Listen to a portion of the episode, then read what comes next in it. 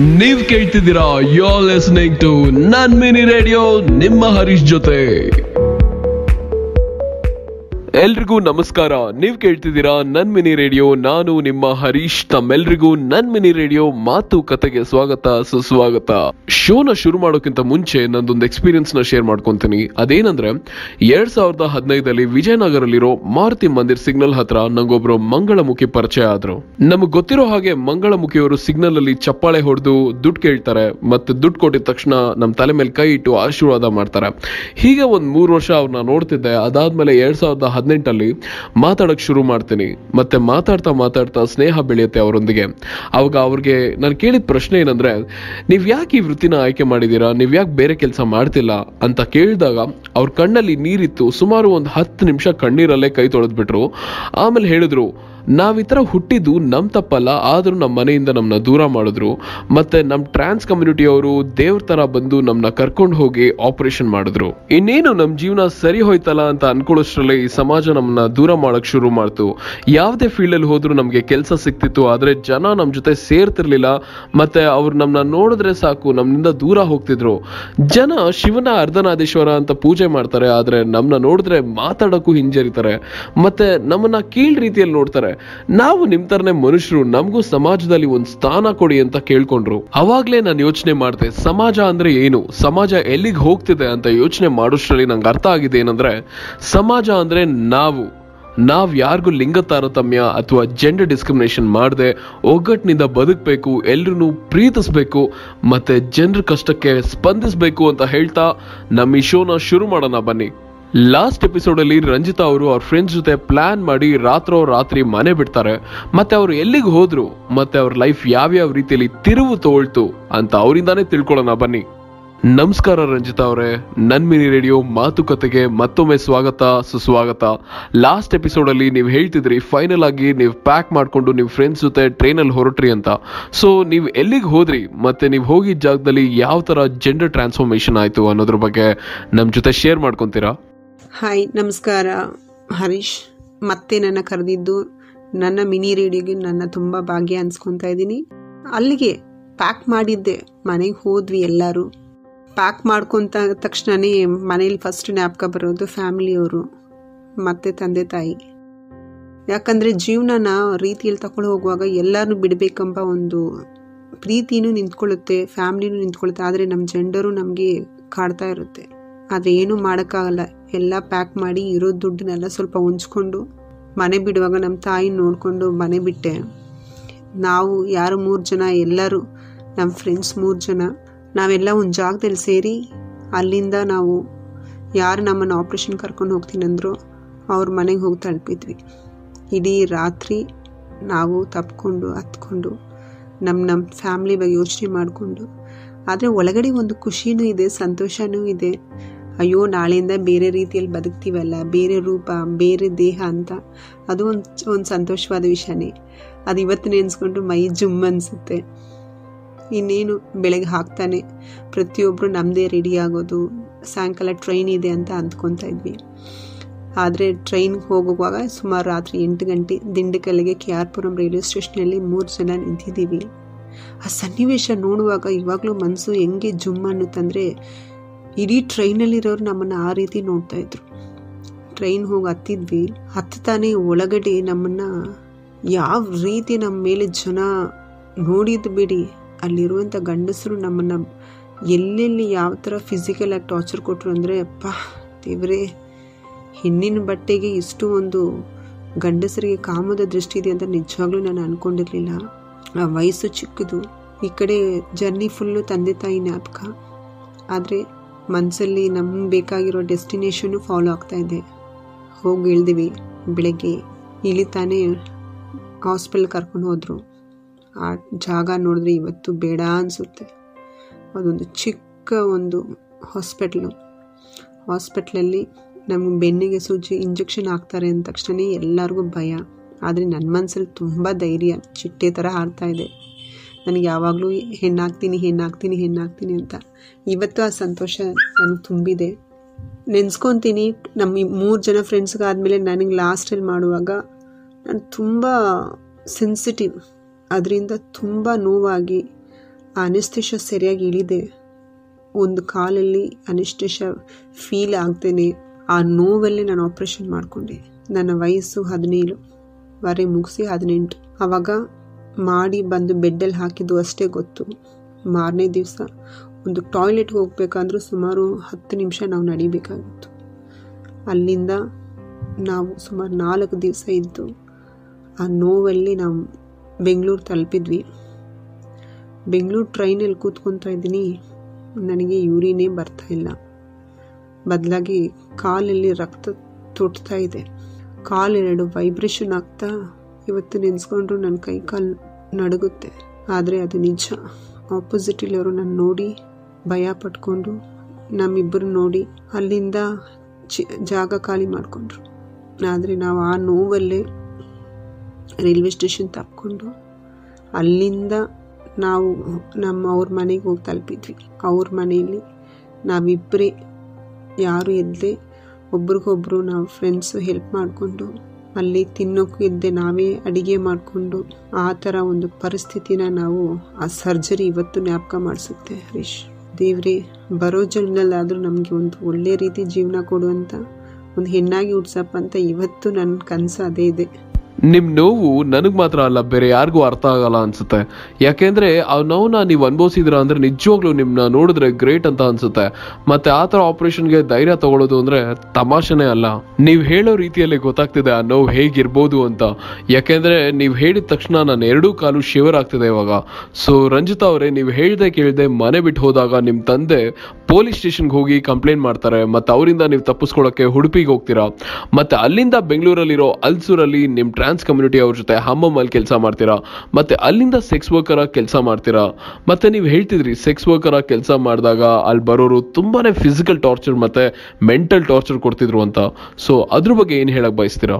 ಹರೀಶ್ ಏನಿಲ್ಲ sex work ಅನ್ನೋದು ಏನೂ ಇಲ್ಲ. ಜನ ತಿಳ್ಕೊತಾರೆ. ಇವರೆಲ್ಲ ಬಂದು ಮಾಡೋರು ಈ ಕೆಲಸನ ಮಾಡೋರು. ಇವತ್ತು ಹುಡುಗಿರು ಟ್ರಾನ್ಸ್ ಅವರು, ಯಾರೇ ವೃತ್ತಿನ ಚೂಸ್ ಮಾಡುವಾಗ ಬೇಕಂತ ನಾವು ಯಾರೂ ಸೆಲೆಕ್ಟ್ ಮಾಡ್ಕೊಳ್ಳಲ್ಲ ವಿಧಿಯ ಆಟ, ನಮಗಂತೂ ಕೆಲಸ ಕೊಡಲ್ಲ, ಸಮಾಜ ಒಪ್ಕೊಳ್ಳಲ್ಲ ತಂದೆ, ತಾಯಿ ಸೇರಿಸ್ಕೊಳ್ಳಲ್ಲ ಏನು ಮಾಡೋದು? ಹೊಟ್ಟೆ ಒಂದಿದೆ ಅಲ್ವಾ? ಅದಕ್ಕೆ ಆಪ್ಷನ್ ಇಲ್ಲದೆ ನಾವು ಮಾಡಲೇಬೇಕು. ಹೇಳೋದೇನು? ಬರೋರು ಒಬ್ಬರು ನಮ್ಮನ್ನು ಒಂದು ಮಿಷನ್ ಥರ ಯೂಸ್ ಮಾಡ್ತಾರೆ. ಮಿಷನ್ಗಿಂತ ಏನೋ ಒಂದು ದುಡ್ಡು ಕೊಟ್ಬಿಟ್ಟಿದ್ದೀವಿ ಇದನ್ನು ಬಳಸ್ಕೊಂಡು ಹೋಗಬೇಕು ಅಷ್ಟೇ ಅಂತ. ಆ ಥರ ಒಂದು ಕೆಲಸನೇ ಅದು. ಅಲ್ಲಿ ಯಾವ ಎಮೋಷ್ನಲ್ಸು ಇರಲ್ಲ. ಬರೋನು, ಕುಡುಕನು, ಕೊಲೆಗಾರನು, ಯಾರೇ ಬಂದರೂ ಅವ್ನು ಹೇಳಿದ ತಕ್ಕಂಗೆ ನಾನು ನಡ್ಕೊಳ್ಬೇಕು.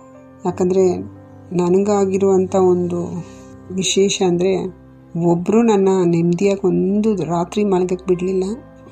ಅದೇ ಹೇಳ್ತಾರಲ್ಲ, ದುಡ್ಡು ಎತ್ತಿ ಅಲ್ಲಿ ಕೈಯಿಂದ ಇಸ್ಕೊಳ್ಳುವಾಗ ಮಾತ್ರನೇ ಅದ್ರ ಬೆಲೆ.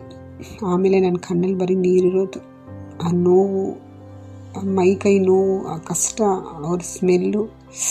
ಯಪ್ಪ ದೇವ್ರೆ, ಇಂಥ ನರಕ ಜೀವನನೂ ಅನುಭವಿಸ್ಬಿಟ್ಟೆ. ವಿಧಿ ಯಾರನ್ನು ಬಿಟ್ಟಿಲ್ಲ ಅಂತಾರಲ್ಲ, ಆ ಥರ ಒಂದು ಕತೆ. ಸೆಕ್ಸ್ ವರ್ಕ್ ಅನ್ನೋದು ಬರೀ ದುಡ್ಡುಗೋಸ್ಕರನೇ ಮಾಡ್ಕೊಳ್ಳೋದು ಅಲ್ಲ. ಅದರಲ್ಲಿ ಎಷ್ಟು ವಿಷಯಗಳು ನಾವು ಕಲ್ತ್ಕೊತೀವಿ, ಎಷ್ಟು ಹೆಲ್ತ್ ವಿಷಯ ರಿಸ್ಕ್ ಇರುತ್ತೆ ಅಂತ ಗೊತ್ತಿಲ್ಲ.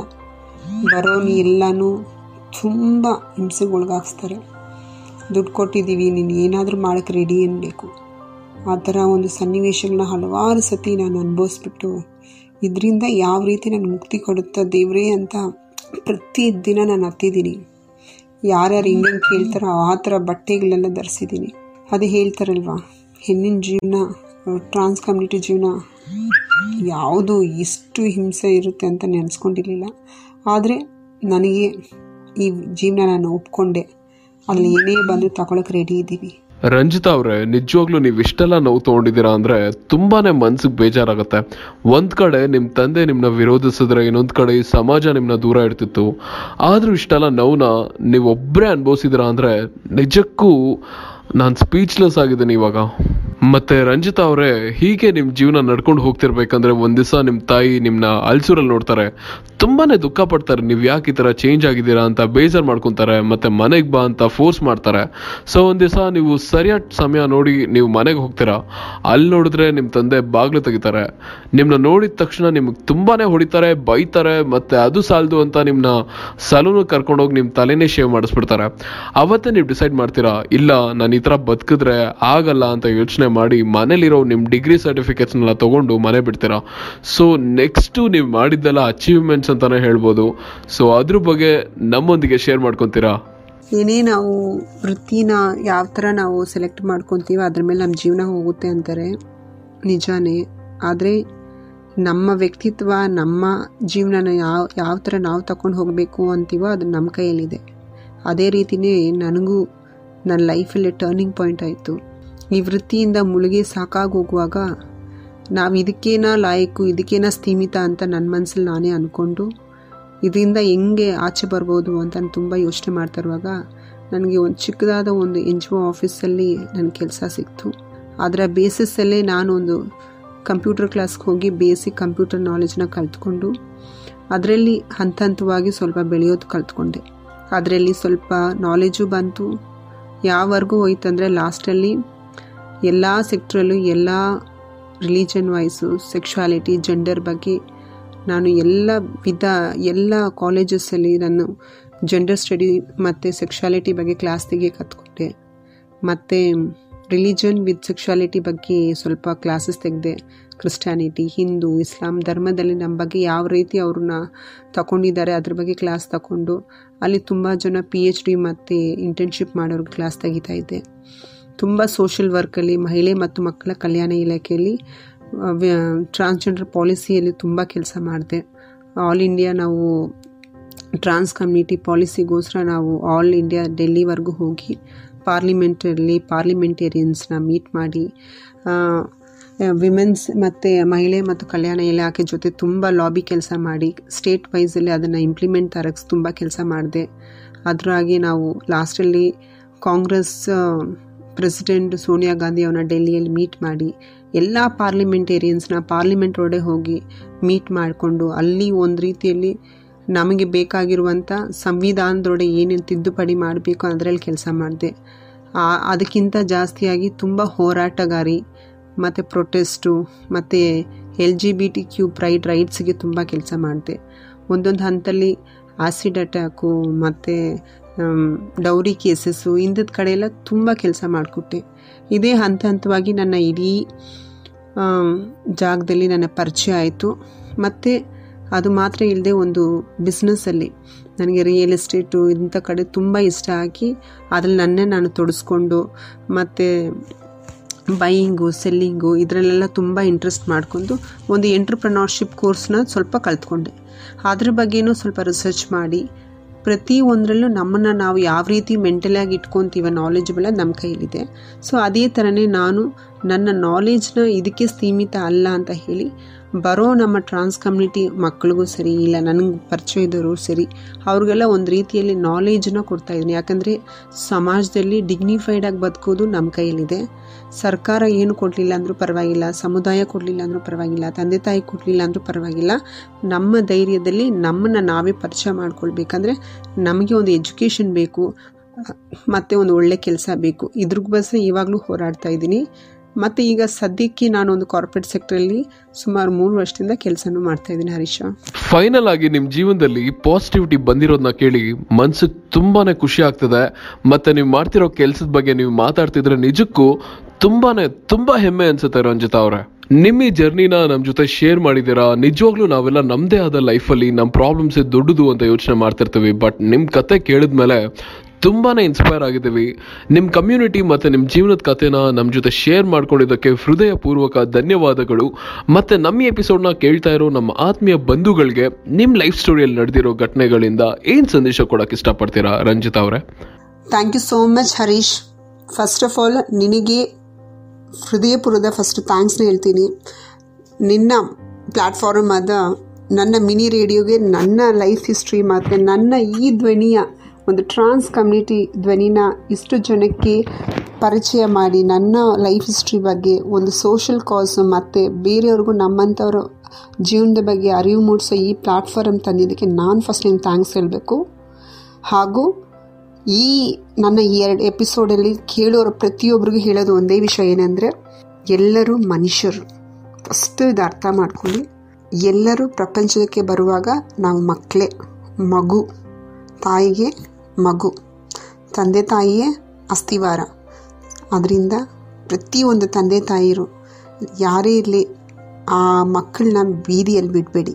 ಜೆಂಡರ್ ಅನ್ನೋದು ಅವ್ರಿಗೆ ಆದಂಥ ಒಂದು ಐಡೆಂಟಿಫಿಕೇಷನ್ ಅದ್ರ ಬಗ್ಗೆ ಅದಕ್ಕೆ ಸೂಕ್ತವಾದ ಒಂದು ಹಾಸ್ಪಿಟಲ್ಸ್ ಇದೆ ಸೈಕಾಟ್ರಿಸ್ಟ್ ಇದ್ದಾರೆ ಕೌನ್ಸಿಲಿಂಗ್ಸ್ ಇದೆ. ಯಾರನ್ನು ಫೋರ್ಸ್ ಮಾಡಬೇಡಿ, ಯಾರ ಜೀವನದಲ್ಲಿ ಆಟ ಆಡಬೇಡಿ ಅವ್ರಿಗೆ ಒಳ್ಳೆ ರೀತಿಯಲ್ಲಿ ಕೌನ್ಸ್ಲಿಂಗ್ ಕೊಟ್ಟು, ಒಳ್ಳೆ ರೀತಿಯಲ್ಲಿ ನಿಮ್ಮ ಮಕ್ಕಳನ್ನ ನೀವೇ ನಿಮ್ಮ ಜೊತೆಲಿ ಇಟ್ಕೊಂಡ್ರೆ ನಾವು ಪಟ್ಟಿದ್ವಲ್ಲ ಇವತ್ತು? ಸರ್ಕಾರದಿಂದ, ಸಮಾಜದಿಂದ, ಬೇರೆಯವರಿಂದ, ಎಲ್ಲರದ ಕಿರುಕುಳದಿಂದ ಕಾಪಾಡ್ಬೋದು. ಕಿರುಕುಳ ಅನ್ನೋದು ಜೀವನಕ್ಕೆ ಮನುಷ್ಯರಿಗೆ ಪ್ರತಿಯೊಬ್ಬರಿಗೂ ಆಗುತ್ತೆ. ಆದರೆ ಜೀವನನೇ ಕಿರುಕುಳ ಅಂತ ಆಗುವಾಗ ಯಾರಿಂದ ಹೇಳಿ? ಫಸ್ಟು ನಾವು ತಂದೆ ತಾಯಿ ನಮ್ಮನ್ನು ಅವರು ಒಪ್ಕೊಳ್ದೆ ಈ ಬೀದಿಯಲ್ಲಿ ಬಿಟ್ಟುವಾಗ ನಾವು ದಾರಿ ಗೊತ್ತಿಲ್ಲದೆ ಎಲ್ಲೆಲ್ಲೋ ಹೋಗ್ತೀವಿ.